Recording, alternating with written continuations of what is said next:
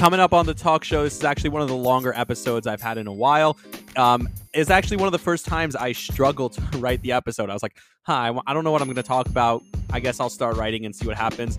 Um, and it kind of turned out to be one of the longest ones. It kind of happens that way. So I don't want to waste any time telling you what's coming up. Listen, it's good.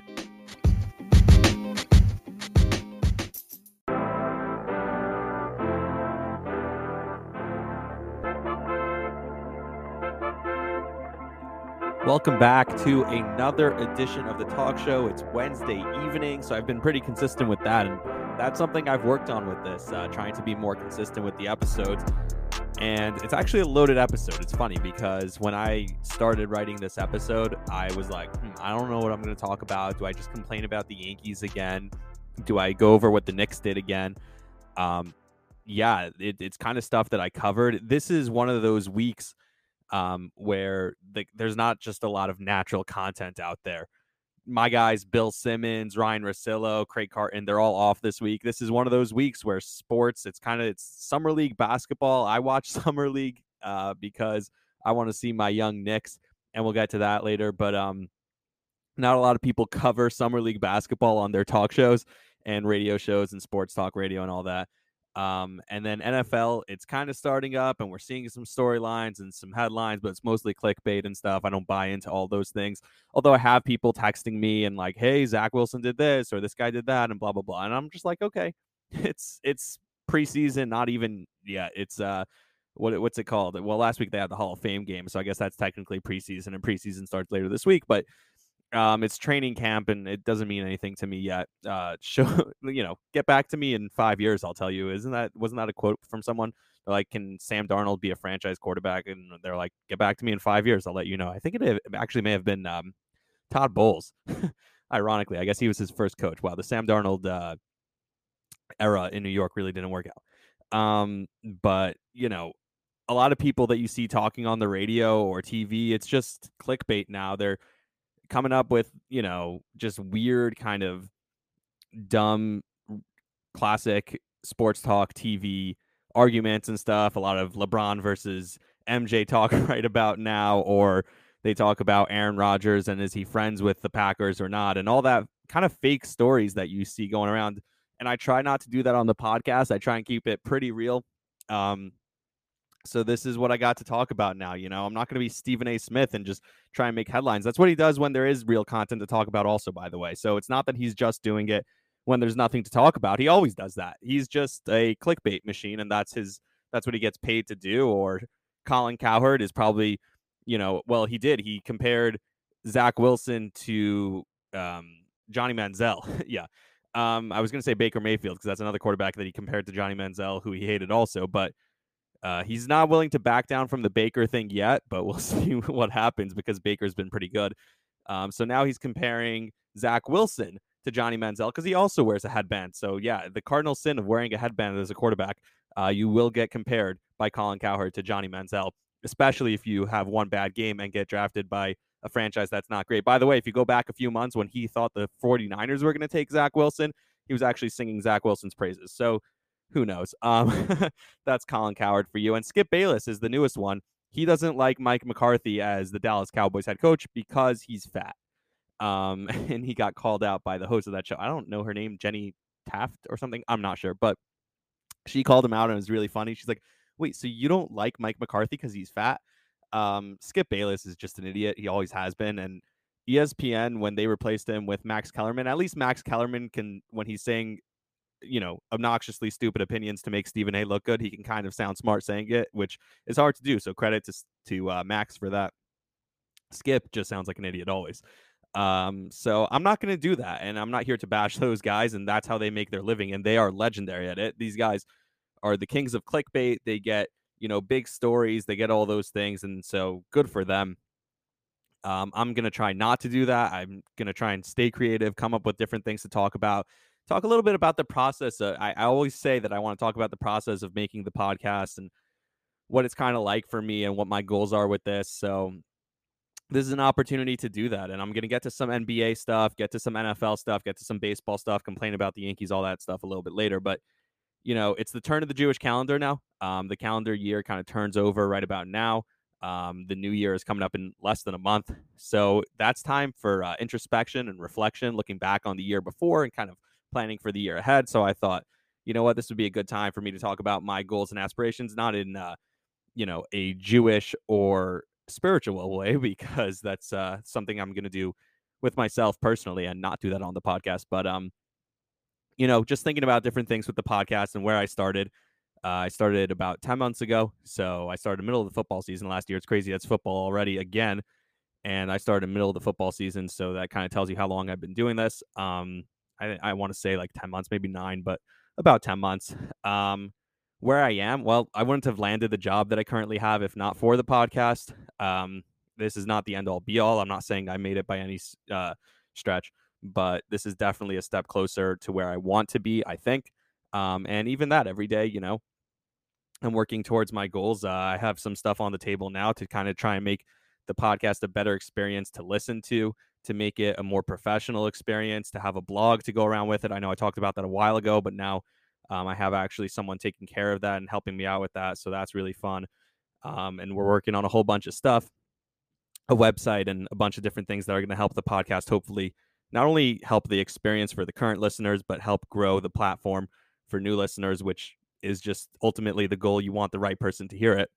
And you know, the way it happens with these podcasts is sometimes they pop when you're in media. There's so many people just pushing media out there, and everyone's kind of trying to look for that one thing that's gonna, you know, get them noticed. Uh, for me, it's really building a portfolio as of now. I'm my biggest critique. I like to sit back and listen to my episodes multiple times and see where I can improve and do better and see what I like and what I don't like. As an avid podcast listener, and now um, you know, I work with podcasters and radio hosts and all that stuff. I kind of have an idea of what I'm looking for, what I want to hear, what I don't want to hear. I have a certain style in mind. Um, there are things that I like, there are things that I don't like, and I try and kind of implement those things into my podcast. I don't know what the listeners like. Again, I, I appreciate all feedback. So people who do give me feedback, um, I love it. Definitely, I love when people interact with me on social media regarding the podcast or anything. Um, but yeah, that's that's what I'm here for. I'm here to get better. I'm here to grow personally. And if people are listening along the way, the day ones, um, shout out to you guys because you know I'm not really expecting that. Uh, I always talk about how I do this because I love it and I want to get better and I want to grow and all those things. Um, but the main thing for me is just putting the content out there and having the content, you know, in a place that's accessible for anyone at any point to hear. That's what's amazing about podcasting. That's what's great about the internet. That's what's great about um, blogging. That it's just a free market. You know, you could put anything out there and anyone can hear it. Anyone can find you. Um, and I talk about guys like Jomboy or uh, different guys like Bill Simmons, even in his day when it was much harder. He was working for uh, you know high school sports and writing about them, but Jomboy just put out content every day. And then 2019, after the whole Astros thing came out, or even before that with Aaron Boone, he kind of just popped. So I'm not saying that something's going to happen out of what I'm doing now that's just going to pop. I'm going to keep working at it. I'm not saying I'm good enough to get to that point, but I think I am. I think, you know, the content's pretty good. And all I need is one person to tell me off, and I'll work even harder and I'll try and get better. So I do want to hear what people have to say. I do want to hear feedback. And if you're not interested in hearing this, by the way, that's fine also. Maybe you just want to hear my me talk about sports, or maybe you don't care about my opinions about sports. But um, this process, I said I would take people along with the ride, um, and it's been a ride so far. And I hope it's far from over, but you never know. So I'm enjoying it while it lasts.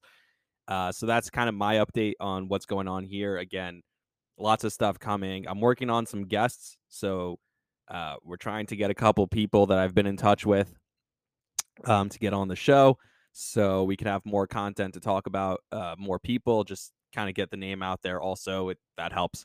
Uh, and also i guys voicemails i say this every episode um, and i don't know how many people are listening again but there's a voice note link um, or a voicemail link in the description so leave voicemails i promise you that's what i'll talk about if you leave a voicemail and it's even remotely interesting or not i'll play it on the show and i will talk about it on the show. So uh, that's what's up. Um, and let's get right into actual sports content because that's what people are here for, or maybe not, or maybe you're just here to support. Either way, like I said, I appreciate it. And uh, constantly working on it. So um, it's great to see that some people actually do listen and really like it. So uh, feedback is always welcome. I think I said that a bunch of times already. So let's get into sports. Uh, let's start with the NBA. And it's kind of interesting. The NBA landscape has changed, and now free agency is basically over. And there's a couple of dominoes left to fall, which we'll talk about. But I think the East overall got better. And now there's a bunch of teams that can really contend in the Eastern Conference. I don't think there's anyone that jumped to like a championship level, though. I don't feel that there's a team in the Eastern Conference that now is like, oh my God, now they're going to contend. They're going to be better than Milwaukee or Brooklyn. And that's the biggest thing. Milwaukee and Brooklyn are the favorites, in my opinion. And really, Brooklyn just kind of extended the window, right? They signed Kevin, Kevin Durant to what a four year extension beyond this season. So now the window's open for a while. Um, and who knows what happens with Kyrie Irving and what's going on in his head or his situation. And who knows if James Harden can lose the weight and become more reliable. I don't know. Listen, in the past, two years ago, you told me KD and James Harden were going to be on the team. I wouldn't have even cared about Kyrie. I would have just said, oh my God, that's a championship window right there. Those two guys are incredible. And, you know, if Kevin Durant can step up and really be the man, he's obviously the most talented NBA player right now. I think that's, uh, you know, you watched him play for Team USA. He's on a different level than anyone else in the world. Now you can say that. Um, and even after what Giannis did in the finals and even throughout the playoff run, and just how incredible and how motivated he is, and the mind over matter and all that. At the end of the day, I always talk about the NBA being a talent driven league, and Brooklyn is the most talented, and Kevin Durant is the most talented. So I would say they are the favorites, not only in the East, but to win the title next year. And that starts with Kevin Durant at the top and extending that window, whatever they end up putting around him, whoever it is for the next few years, that is going to be a championship caliber team. Milwaukee, you can't dis- discard them. Like, again, I didn't like Mike Budenholzer uh, till they actually won the title. I thought he wasn't great. Again, I wasn't a huge Giannis fan until they actually won the title, but credit where credit's due. Uh, they were incredible in that series. They Giannis turned it on. Giannis he kind of didn't even turn into a different player. He just really brought out what he's great at. And that's what's the difference between Giannis and Ben Simmons. People talk about their shooting, and Giannis isn't afraid to miss. Giannis isn't afraid to miss every single free throw until he gets better. He'll keep going there. And even if it's on national TV in the NBA Finals, he does not care. Ben Simmons is so image conscious. He's so scared. Oh, people might say this, people might say that. And that's why he's not as good. He's not working on the free throws. He's not trying to get better, or if he's trying to get better, he's just not getting better. And that that's the difference between them. And let's go there next. Um, or actually, let's talk about Philly a little bit later. But Boston, what they did, um, obviously one of the weirdest contract situations we've seen in the NBA in a while is what happened with Dennis Schroeder. Gets offered $84 million from the Los Angeles Lakers in March, right before the playoffs. He thinks, oh, I'm going to go out and have a great playoffs. Anthony Davis is going to be healthy. We're going to go on a deep playoff run, and then someone's going to throw a ton of money at me because that's what happens in free agency, especially with teams like the Knicks who had a lot of free uh, cap space. But what ended up happening was Anthony Davis got hurt, LeBron was disinterested, and Dennis Schroeder decided had to basically carry the team if they were going to go anywhere, and he stunk. So people are like, oh, well, actually, he's not that good. And now he gets $5.9 million from the Celtics for one year. So he's going to take another chance on himself, try and make a name for himself. And for the Celtics, you take a guy who's not a great shooter, but can be a facilitator, Dennis Schroeder. He's proven in the league that he's a decent point guard at times. And Boston's whole mentality now is try and see what you have with the two J's. Jayson Tatum and Jaylen Brown, see what you got with them. See how they can work together. See a point guard who can maybe facilitate for them and make it happen and make them mesh together and make that something that works. Obviously, I think at their best, what they can be is a dominant duo with some pieces around them that could really lead them to a championship. Two players who are kind of positionless, big wing players who can also play in the post. I mean, that's what the NBA is today, right? It's guys like that. And obviously, what Tatum did, he looked really good in the last game for Team USA. And sometimes that helps guys. Sometimes they come back from international basketball and they learn a couple things from the other guys they were with.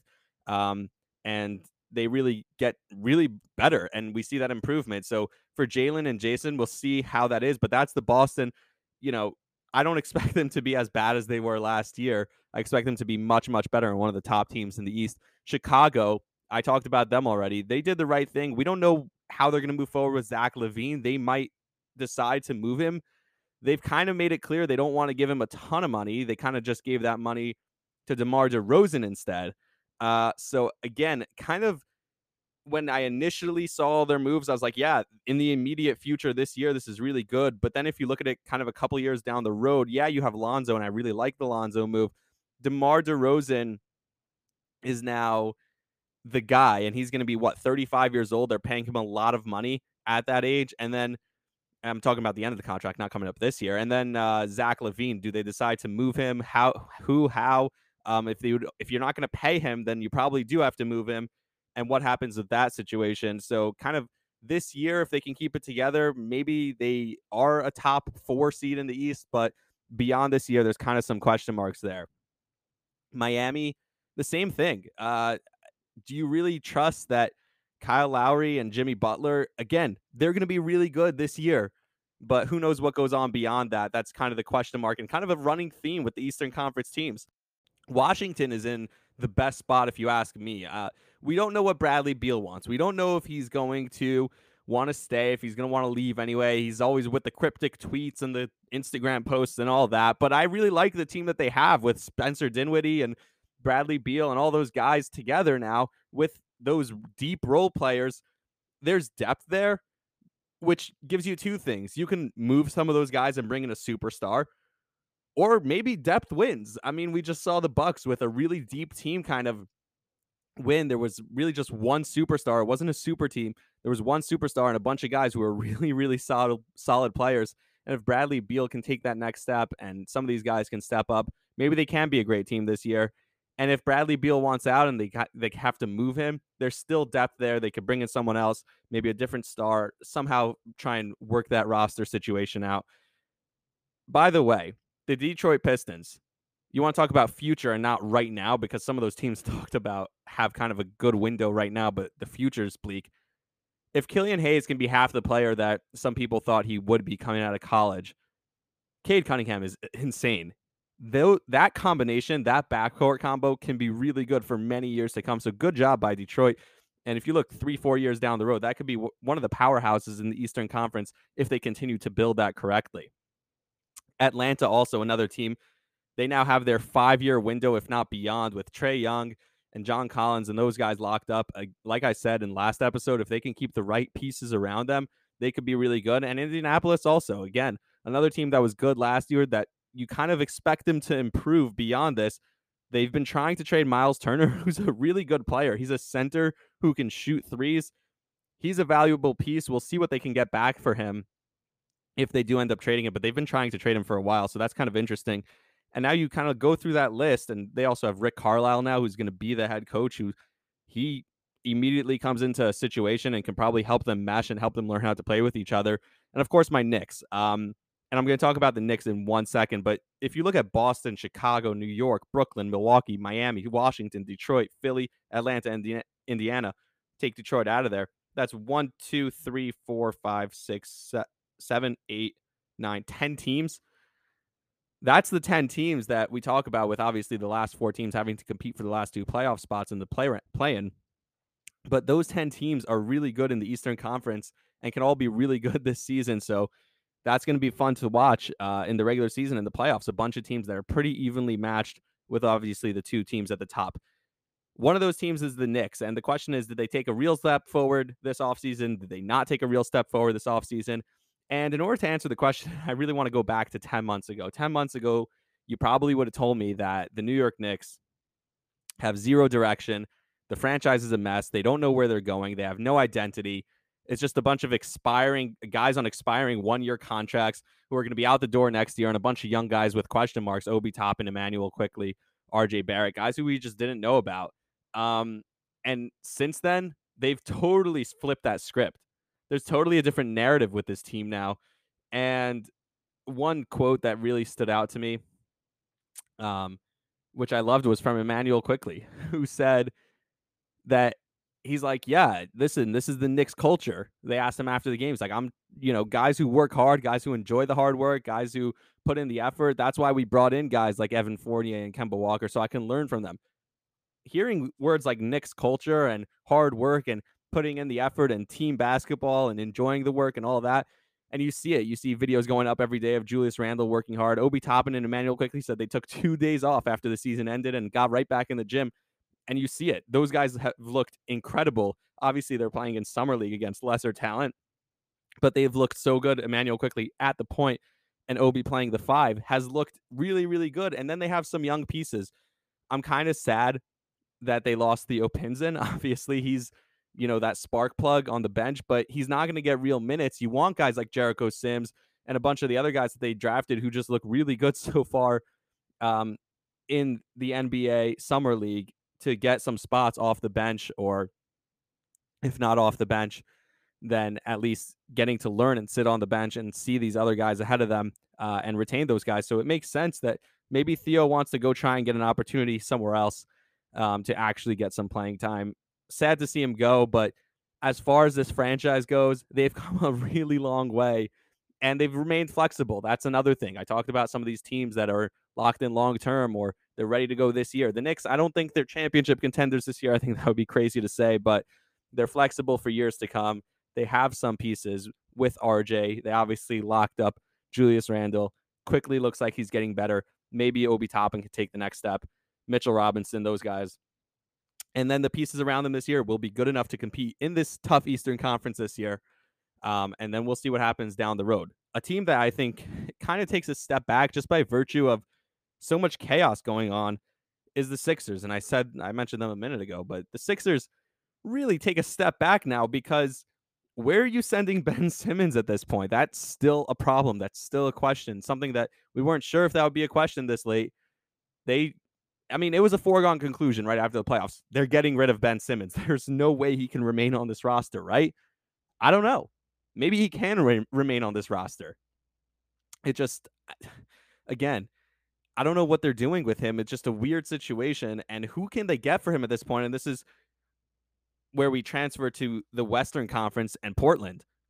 Is that just the answer? Dame for Ben Simmons? And then Philly's to have to throw in a ton of picks, but then Philly becomes great. You got Dame and you have uh, Embiid and all those guys.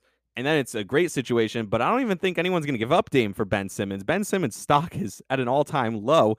Only if the Sixers run it back and Ben proves that he didn't improve his jump shooting, he didn't work on his free throws, he's still so image conscious about how he looks when he's failing to make those shots. Then all of a sudden his stock gets even lower. Right now, you can kind of sell it like, hey, this was just a one time fluke in the playoffs. That kind of happens. Guys have bad playoff series. And be like, hey, look, Giannis turned it around. He had two MVP seasons, had a bunch of bad playoff series, and now look, he won a championship and was the finals MVP and was probably the best player in the playoffs.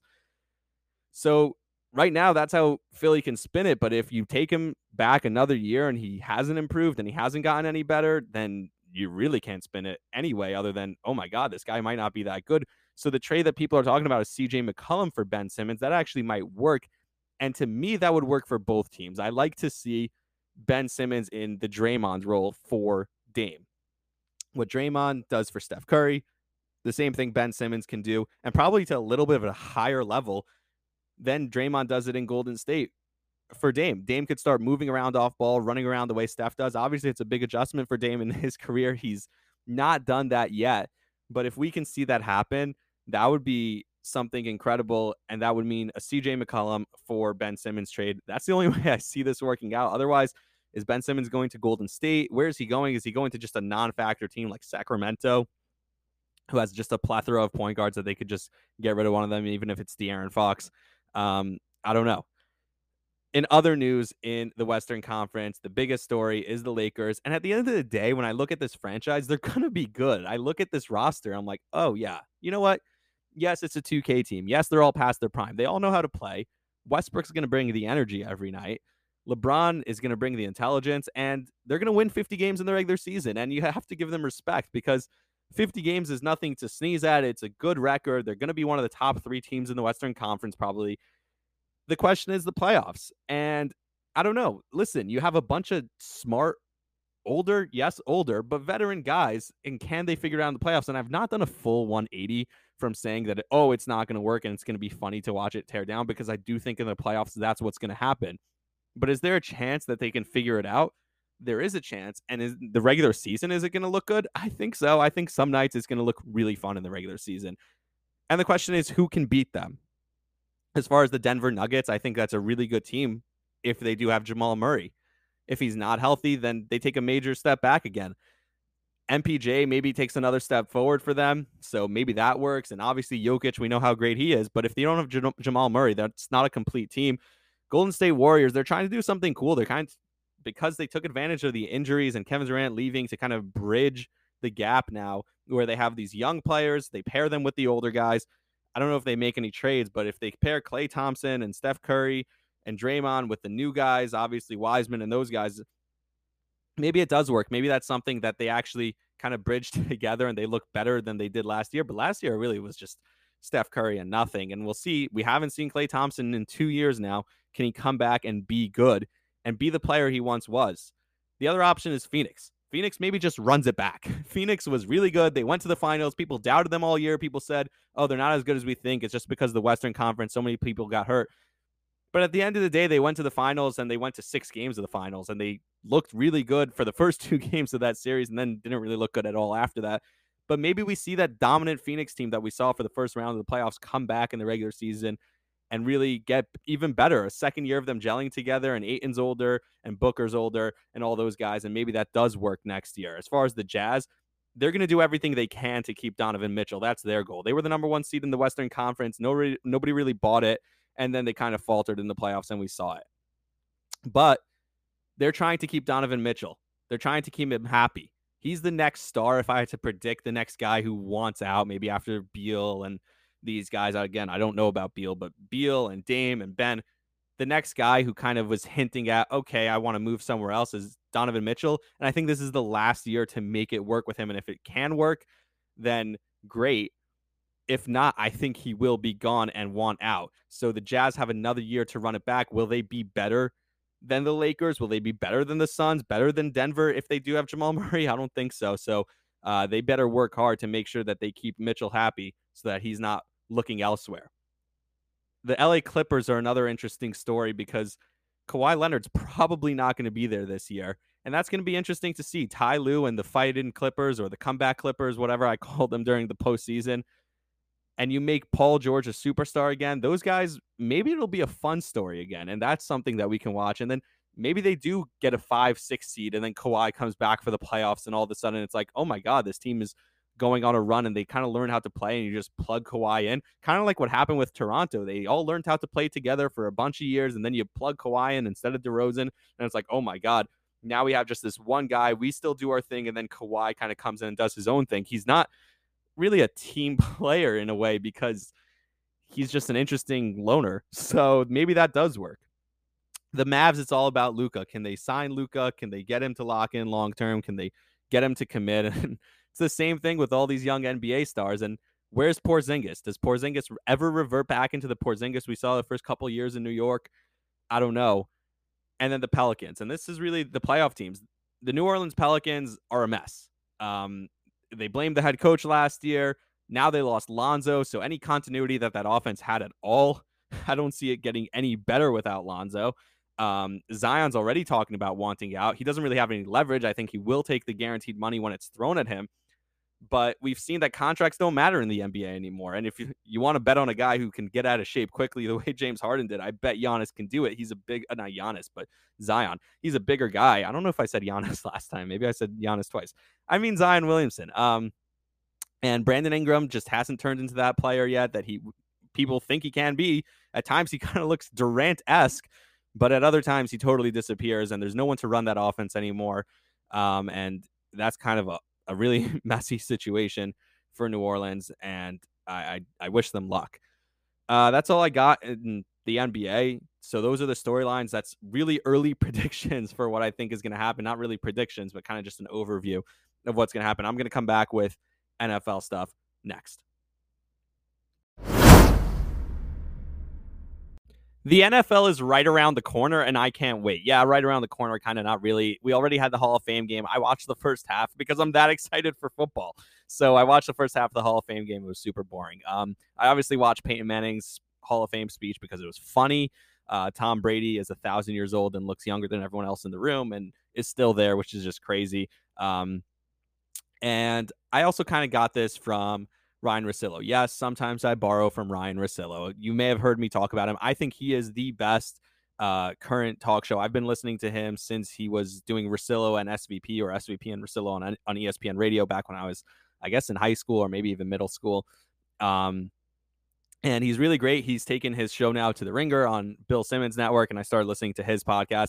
And he does the exact opposite of all the guys I mentioned at the top of the podcast, where he's not trying to get clickbait. He's not trying to make a story out of himself. He just really kind of takes a step back from everything and analyzes it and takes it for what it's worth and looks at it and looks at the players as human beings and says, okay, these guys are guys who sometimes this happens because of this and this, and there's different factors. And it's not all statistic and TV and drama. It's kind of there's there's more to it, and at the same time, less to it. It's more simple um, and just normal stuff that you and I go through every day. Is kind of the way he explains it, and it's really cool to listen to him talk like that, and also just talk about the NBA and talk about football and just see it the way it is, and not uh, buy into hype and not talk about players who are on House of Highlights and like they're gods and you know people who get it done but aren't on House of Highlights like they stink um, as some people tend to do. So uh, he had a guy on his podcast who does these QB rankings. He um, every year he goes to 50 different uh, NFL personnel people. So that's either players or coaches. Um, some of them are head coaches. They're I think they're anonymous for the most part. I think there's maybe four or five tiers of quarterbacks, and then he um, asked them where they would rank, and then they all rank the guys, and they give a few quotes about these quarterbacks, and it's cool to see what people who are actually in the NFL. Uh, some of them are teammates of these guys. Some of them are people who play against these guys. Think about these quarterbacks, and some interesting things came out when I was listening to this. Um, again, I don't remember his name. It was on the Ryan Russillo podcast. The guy works for the Athletic, so I, it's not like I can even read the article if I wanted to because it's behind a paywall. Um, but um, yeah, now I'm going to get a targeted ad later today for the one dollar first month trial for the Athletic. Can't wait for that uh, every time I talk about it or every time I try and read an article there. So I get that ad um, later that day. Um, and it works. It's a real thing. Uh, trust me, I do this for a living uh, with ads and targeted. And yes, your phone is listening to you when you talk, and it's always listening to you and it's recording you and trying to uh, target you for different things. So uh, if you have something to hide, uh, don't have a cell phone, I guess. I don't know.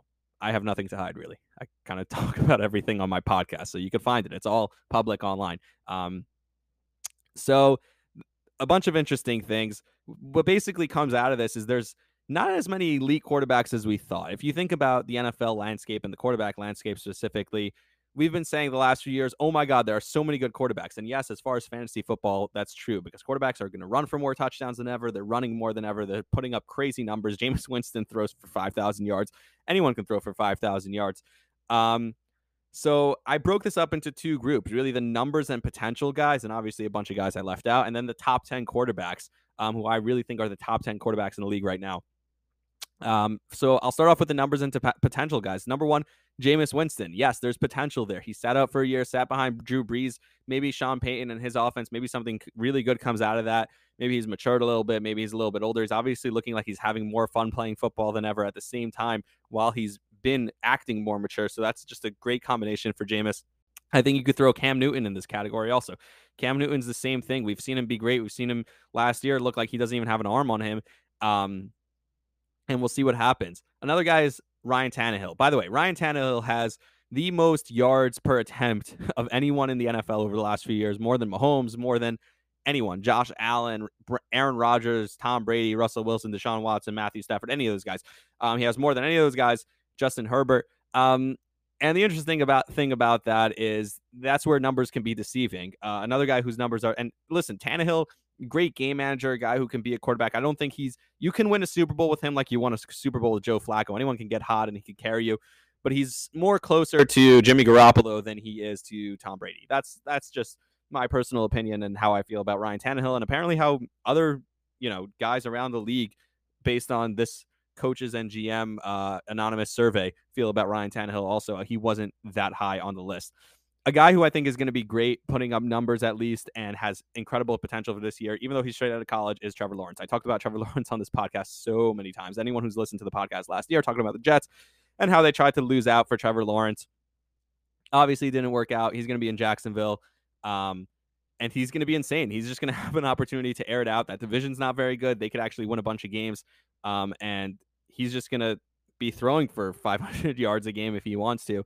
Um, and he's going to run. He's just incredibly talented. They're saying Andrew Luck, and he's looked great. The hype, he's the only guy who was super, super hyped before the draft, and he's become even more hyped during training camp. And at every step, everyone's just saying, yes, he's this good. So I'm curious to see. Kyler Murray's another guy. Obviously, he was really hyped coming into last year, and then he kind of fell off a little bit as the year went on. He had some great plays, he had some low moments, but he's another guy who, if all comes together, the potential is there. Another guy who's going to put up numbers, but we've kind of seen what he is, is Derek Carr. Derek Carr's not the problem out in Las Vegas. I don't know what is. Obviously, the defense is a major issue, but he's not the problem. He's going to put up huge numbers. The question is if he's good or not or not. And I don't know the answer to that. He kind of just is. We know that he had that crazy MVP season, but another guy who had an MVP season that same year was um, Carson Wentz. And now I'm actually hearing that he might actually make it back in time for the season. He had surgery like two weeks ago or a week ago. And now he might make it back for week one, which is even crazier in, in Indianapolis. So we'll see what happens with them. Jared Goff is another guy. He was the same uh, class as Carson Wentz. And Jared Goff, again, people forget he went to a Super Bowl. Yes, it was the Sean McVay offense. Yes, they fell apart. Now he's in Detroit with, I don't know, that's a mess situation. But Goff won a playoff game last year against the Seahawks. Again, we're not going back that long to show points that Goff can be successful. So I do think there's a potential there for Jared Goff to be good. A guy who puts up huge numbers is Kirk Cousins, and yet he stinks in big games. Um, and an interesting Kirk Cousins stat, and this is why maybe he stinks in big games, and people are confused. Why is he so good, but he's so bad simultaneously? Um, Kirk Cousins has the most touchdowns or leads the league in touchdowns when trailing by 10 or more or yards but when trailing by 10 or more both of those stats he is incredible when they are down a ton of points. So when he's just airing it out and they're down a ton he's great but when he actually needs to put together drives and that's why he's terrible in primetime games against good teams he stinks.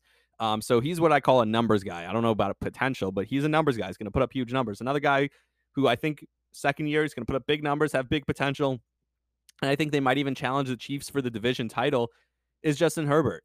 Yes, I said it. That division is usually a lock, right? You think it's the Chiefs, but he's got Keenan Allen, who I think is the best route runner in the league. He's had another year to improve. He looked great last year. Anthony Lynn cost them a bunch of games last year, and I think Justin Herbert can be really, really good this year. Another guy who there's potential for because he's shown it in the past, but I do think he's over the hill and on the back nine of his career, and probably closer to the end of that is Ben Roethlisberger. Um, He's in Pittsburgh. The team's going to be good again. The team's expected to be good again. I just don't know how good he is. A guy who I put in here in the potential category is Tua Tagovailoa. The only reason I did that is because he was so good in college, and it's just weird that he's been so bad in the NFL. I've never seen a guy come out of college with so much hype, and then immediately after what nine games, and he didn't even play the full games of all those nine games, everyone's given up on him. That's a weird thing. Um, but the consensus around the NFL is that he's not that great, um, and they might for, try and trade for Deshaun Watson. Still, we'll see what happens there. Um, another guy in this category is Baker Mayfield. I think Baker Mayfield is actually a good quarterback. He, you know, between the numbers, middle of the field, he zips the ball in there. He's got some capabilities. He's going to make some mistakes. He has some head issues or, you know, issues with leadership or something like that, maybe. But I think he can be real a really good quarterback, and I think they might challenge the Ravens again for that division title this year. Another guy who it's a prove it season for him, so I'm putting him in the pot- potential category. He's really fast. We know that. That's what everyone says about him is Daniel Jones. He turns the ball over way too much. He could put up a ton of numbers. And this is the year. He needs to prove it in that really terrible division that he can play. And he has to win that division, I think, to keep his job.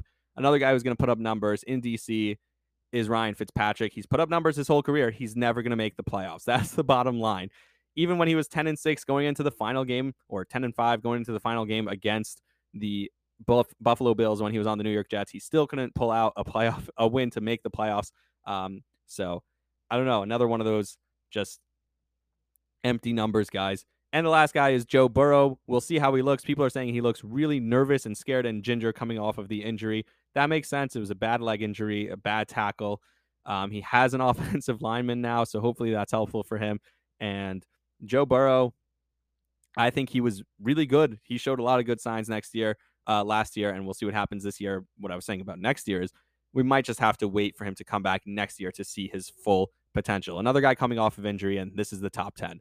At number 10, we have a guy coming off of injury, Dak Prescott. Dak Prescott, yes, I still believe in him. I put him at 10 because he's coming off an injury. So I don't know, but he was on the road for an MVP season. Yes, it was early in the year before he had that gruesome injury. And yes, now he has to come back from a gruesome injury. They have a wide receiver corps, they have a good running back. I really think Dak Prescott is going to take another step, and we'll see what happens. We saw his scar on Hard Knocks, the first episode, and I'm curious to see what's going to happen moving forward with Dak Prescott. Number nine, Lamar Jackson. Listen, you could even argue that he might be higher. Lamar Jackson is going to dominate in the regular season. We know that. He runs around a lot. Yes, his passes in tight windows are not great. He's going to pass a lot to the tight end. His wide receiver corps is not great.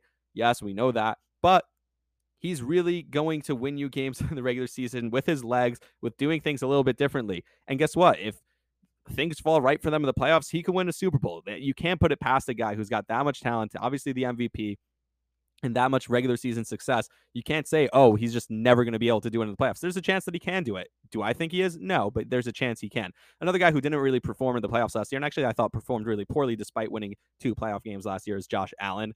He has to prove it again. Yes, we saw one season where he looked Mahomes ask. He's big, he's strong, he can run, he's tall, he throws hard, he throws far. He's got a great arm. He's got good receivers. Obviously, if Beasley doesn't get COVID, and uh, obviously Stefon Diggs comes back and does what he does la- what he did last year. But it's another prove it season. He is number eight. Number seven is Matt Ryan. Now, Matt Ryan, you could say this is really high for Matt Ryan, but at the same time, he's proven year in and year out he's going to get his stats. Yes, he's a numbers guy, kind of like the first list I talked about, but he's for real. And something you'll notice about this list the quarterbacks in the NFL are not as deep as we thought. There's a lot of empty stats, guys. We talked about how, oh my God, quarterbacks are so great. And this is what I talked about at the beginning of this.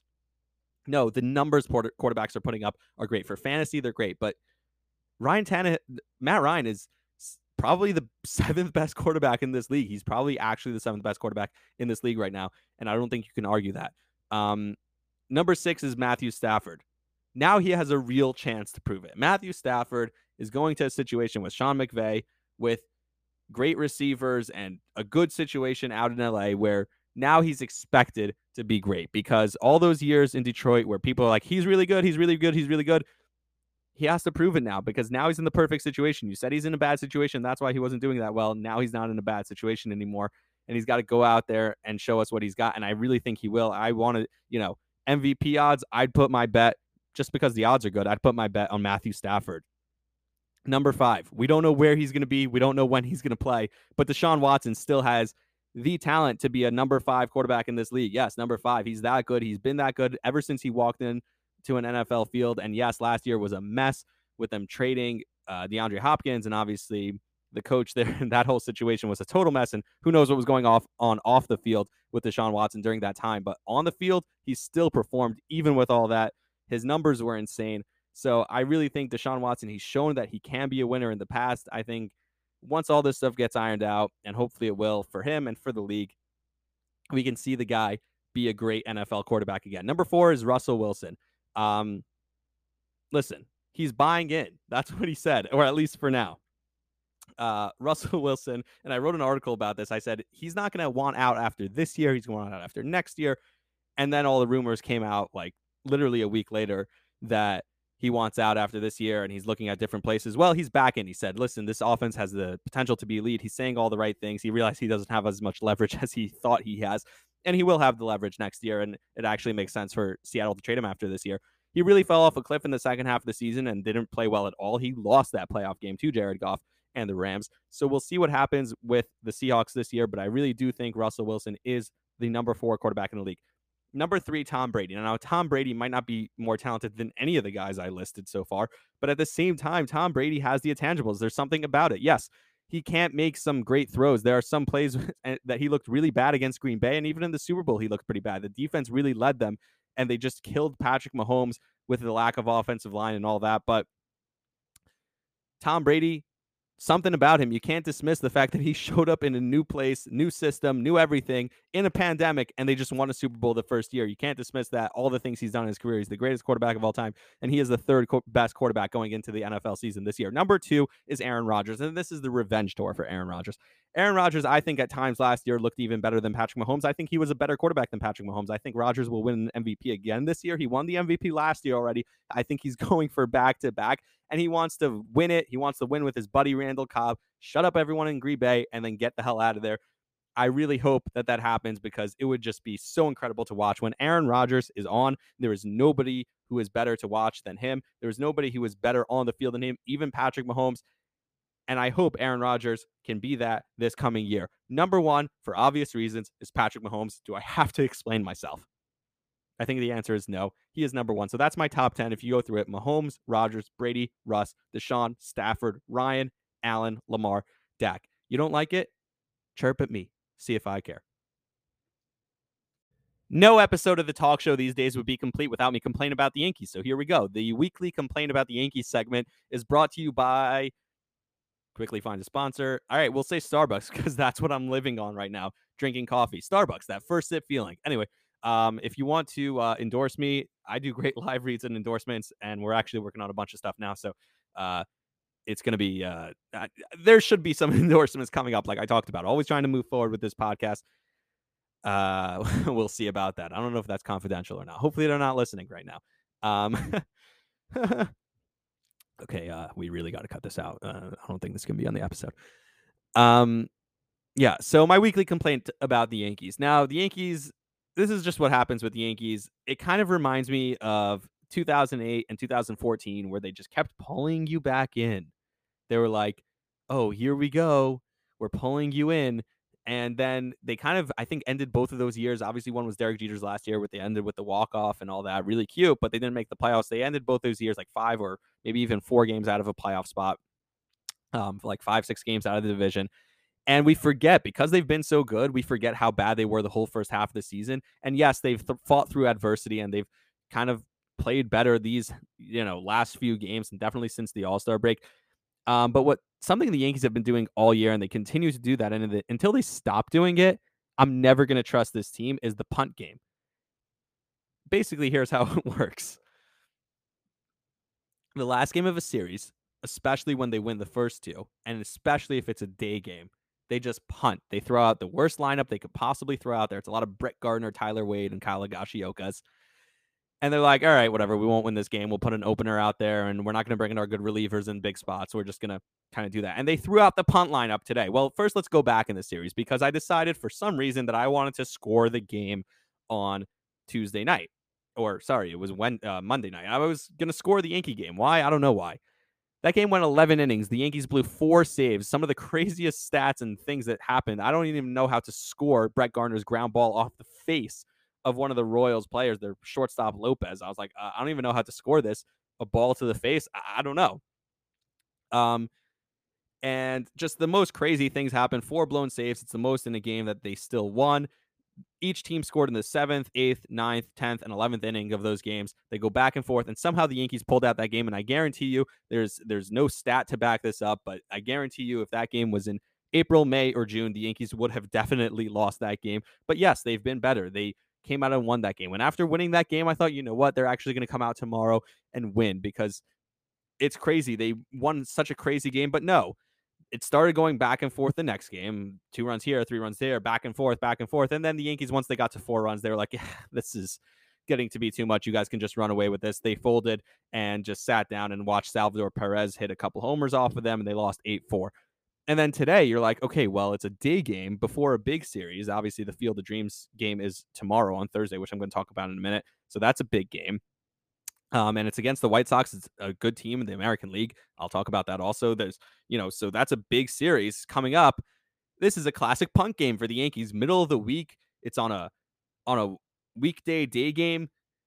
And they put out their punt lineup. Rob Brantly's in the lineup. Guys like Velazquez is in the lineup. Brett Gardner, who's starting to hit well, which is not a good thing because if Brett Gardner's starting to hit well, that means he's going to be in the lineup more often. Same goes for Tyler Wade. Um, and I'm like, wow, really? The and they had an opener, Lucas Luetge, a reliever, is starting the game for them. And I'm like, really? We're gonna do a punt game when we've split the first two games of a series that we probably should sweep. We're gonna go one and two to KC. And then I started thinking about it. Really, Anthony Rizzo has changed this team, has changed the way this team played since he showed up. I talked about it on last episode where Anthony Rizzo really totally changed the team the second he showed up. And then the second he's gone, just like that, he's down with COVID right now. And I hope he's better and I hope he gets well soon. But the second he's gone, all of a sudden, just like that, the Yankees reverted back to the team they were early in the year. I'm like, you got to be kidding me. Well, somehow they pulled out a 5 2 victory today. I don't know how. And they go into the um, the uh, game tomorrow, the Field of Dreams game, after taking the series, another series win. The only series loss they've had in like the last 10 series losses, 10, 10 series is, is the one against Boston, that terrible series loss uh, earlier in the second half of the season. Um, Aaron Judge also has been interesting. The stats have come out that he's really not clutch. I've been saying this for a long time. Aaron Judge hits meaningless homers, hits solo shots, and he's really not a clutch, clutch player. Uh, he's still not a clutch player. And then we saw he got thrown out at the plate in that interesting game on Monday night. Um, and someone wrote on Twitter, look, you know, Judge is a good player, but he was flat footed. He didn't have a good secondary lead. He really, uh, if he had a good secondary lead and was had his head more in the game, he would have scored easily on that play, which he sh- probably should have been called safe on anyway. Um, if you don't know the play I'm referring to, go look at it. It was maybe in the seventh inning of the Yankee game. I think it was the seventh inning. Um, he gets called out on home plate, and then Eventually, a little while later in the bottom of the seventh, after Loaisiga's fake balk, Boone got thrown out probably because of the combination of those two things. Aaron Judge eh, doesn't talk a lot on social media at all, decides to clap back at this random reporter saying, Oh, yeah, the experts, they don't know what they're talking about. First of all, it was mild criticism of something that had a video attached with it that was proven to be correct. And, and, and what are you talking about? I don't know if anyone asked him a question about that after yesterday's game or after today's game. Again, media availability is weird with COVID because it's Zoom, so not everyone's available to the media. Um, but I'm actually really curious what Judge, what caused Judge to snap like that. It's not like him, but it just further shows he is the not Derek Jeter. Yankee fans try and turn him into Derek Jeter because they are longing for someone to be their new Derek Jeter. Same here. I mean, I used to be a huge A Rod fan, but watching this current Yankee team, I realized how much I loved and appreciated Derek Jeter and a guy who was just the ultimate professional, the guy who always got it done in the big spot. You wanted him up in the big spot, the guy who always said and did the right thing. Aaron Judge, he's not that. A couple other guys who aren't that. Luke Voit, um, and again, Luke Voit has always worn his, you know, emotions on his sleeve. He's always said what's on his mind. He's always been very honest, and it's kind of endearing to Yankee fans. Everyone thought he was gone after the Rizzo trade. The rumors were out. He, they're trying to trade him, and he straight up said, "Hey, I'm not so happy with that." They were gonna just leave him in the minor leagues in, as long as they possibly could. They have to bring him up because Rizzo goes down, and he comes back. He makes some errors in the first game, and he's not great. But guess what? He cares more than anyone, and when he looks good the way he did in that crazy game the other day, he's so much fun to have on this team. He brings an energy to this team. He brings a life to this team, and I love Luke Voit, which brings me to Giancarlo Stanton. Giancarlo Stanton needs to play the outfield. And none of this jogging out there and jogging around the bases. It is so frustrating to watch. The Yankees' optimal lineup is with Giancarlo playing left field or right field. Why? Because then you put Judge and Gallo in the outfield, you put Rizzo at first base, and you put Voit as the DH. That is the optimal Yankee lineup. And you know what?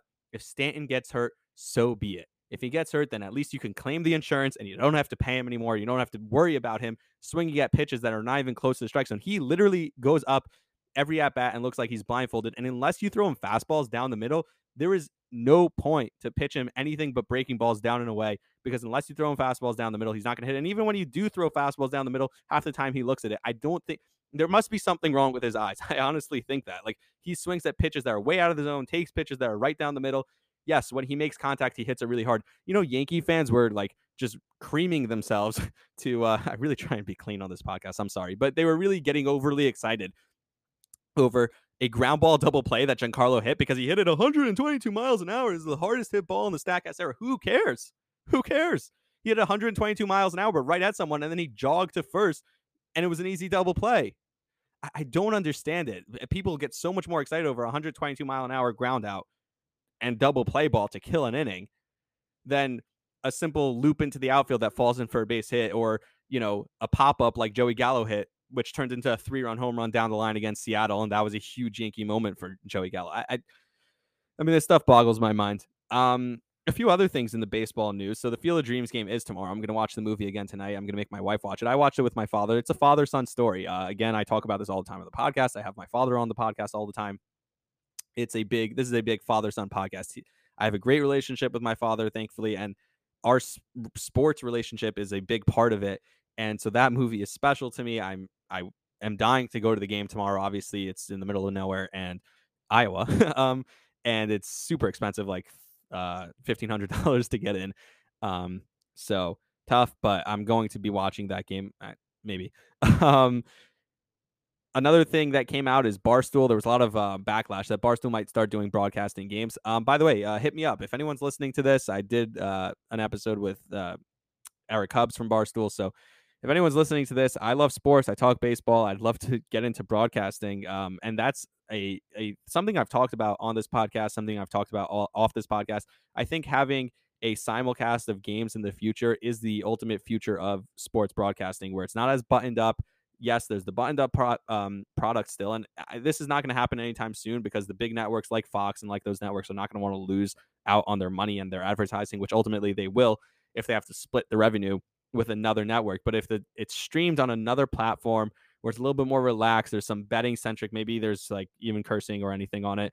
Um, and it's kind of less of a play by play, but there's kind of more a relaxed play by play guy. I can do that. I love doing play by play. If you didn't see my video from the uh, Philly game, I'm really proud of this. I went to the Philly game. Uh, shout out Magic Mike Shlomo Levinger, who's actually been in the news a little bit with uh, Carton and Roberts and all those guys uh, talking about him and the magic he's done. But if you didn't hear, I was at the Philly game. Great game. I got to see them sweep the Mets. Uh, Zack Wheeler, revenge threw a two hit shutout, one of the greatest pitching performances I've seen. He retired 22 straight at some point in the game. And at the end of the game, I took a video of the last out and I did a little broadcast at the end, and I really liked it. I thought I sounded really good. Um, so that's that. Um, uh, so Barstool, yeah, the backlash was obvious. So Barstool's racist, Barstool's misogynist, all that stuff. So baseball might back out of that uh deal, which didn't happen yet, but it sounds like it's definitely in the works. And Dave Portnoy actually said he thinks maybe Major League Baseball kind of released it just so that they can put some feelers out to see if you know if there's going to be negative backlash, and there was. Um, and Barstool tried to get it under control. So obviously, Dave did confirm that they are working on something by not confirming it, but saying what he said. Um, so we'll see what happens with that. And I do think that would be a huge thing. Another story that's been going on in baseball is the ball ball girl in LA. And I actually um I messaged her, tried to reach out to her on social media to get her to come on the podcast because it's a super cool story. Basically, what happened was um, a fan ran on the field. We are seeing so many more streakers on the field than ever before.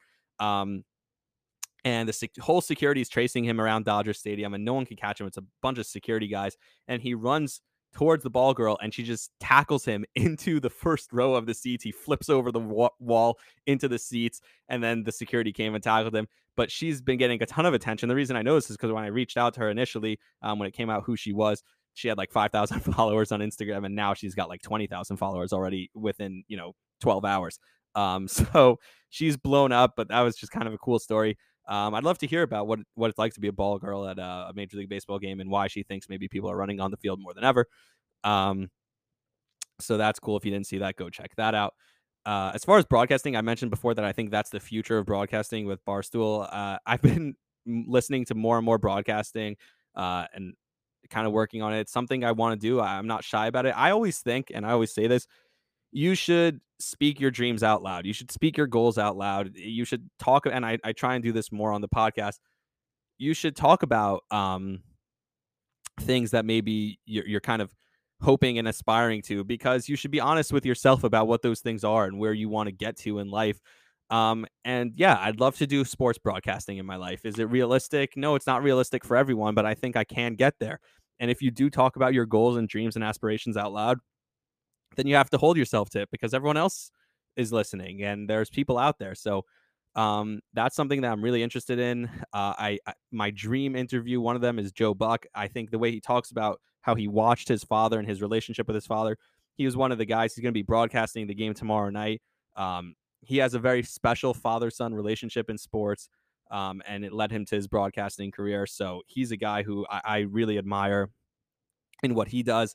And it's just so appropriate that he's going to be broadcasting the Field of Dreams game. Um, and so that's a dream interview for me. I kind of want to do some po- uh, broadcasting related thing on this podcast. I'm trying to figure out what it would be. Um, so I don't know if it's this podcast or if it's something else entirely. I'm kind of working on that now in the works, writing it. Like I said, lots of stuff going on inside of my head. Um, but I'm verbalizing it because I need to hold myself to it. Like I said, an interesting thing that we've seen in baseball, and I'll close with this, is um is very top heavy right now.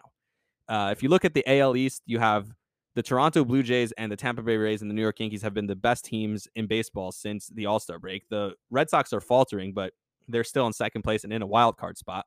You look out west, and you have the A's and the Houston Astros are incredible.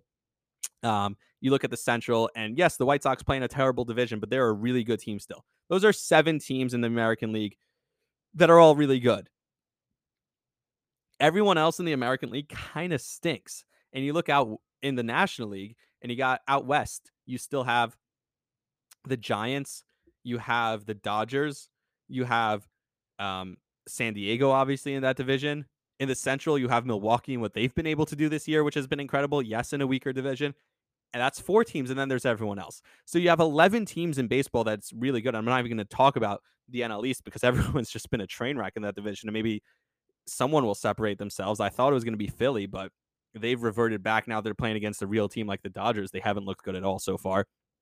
Um, maybe we have to move to a different format for the playoffs. I don't know where if there's only 11 teams that are really good and really deserving, do you make it East and West? Do you kind of split them off, and split them up in the playoffs, and just do the top 12 teams? We've never seen anything like this, and this happens every few years in sports. Um, and I think it's just bad for the sport. I think it's teams don't value winning every year. Like the idea that I talked about with the Bulls, just trying to get better for this season to try and win this season, even if you're not winning a championship, is important. Like the Orioles being totally complacent and fine with w- losing 108 games. Like they led in every game over the weekend against Tampa Bay and then lost to them because they just don't value winning at all. And th- that's not great for the sport. A team that has that pe- people thought was going to be like that is the Detroit Tigers, and they're actually playing hard every game and they they win some games. Um, so that's good to see. Uh, but I don't know. There's 11 good teams, and yes, I'm a Yankee fan, and I think this team might be on the outside looking in when all said and done when it comes to the playoffs. So maybe that's why this is bothering me. But I think there are better teams in the playoffs that are going to miss the playoffs this year. Um, and these 11 teams are those good teams. And I think beyond that, some other teams are going to get in that are not as good. Anyway, that's the podcast. That's the episode. Uh, again, social media links, lots of new stuff coming out for the podcast. So look out for that. Um, working on a bunch of stuff. And I'll be back with more uh, probably next Wednesday. So until then, uh, send me a voicemail, a voice message. It's in the link in the description. Uh, give me feedback. I'd love to hear about it. Um, and uh, see ya.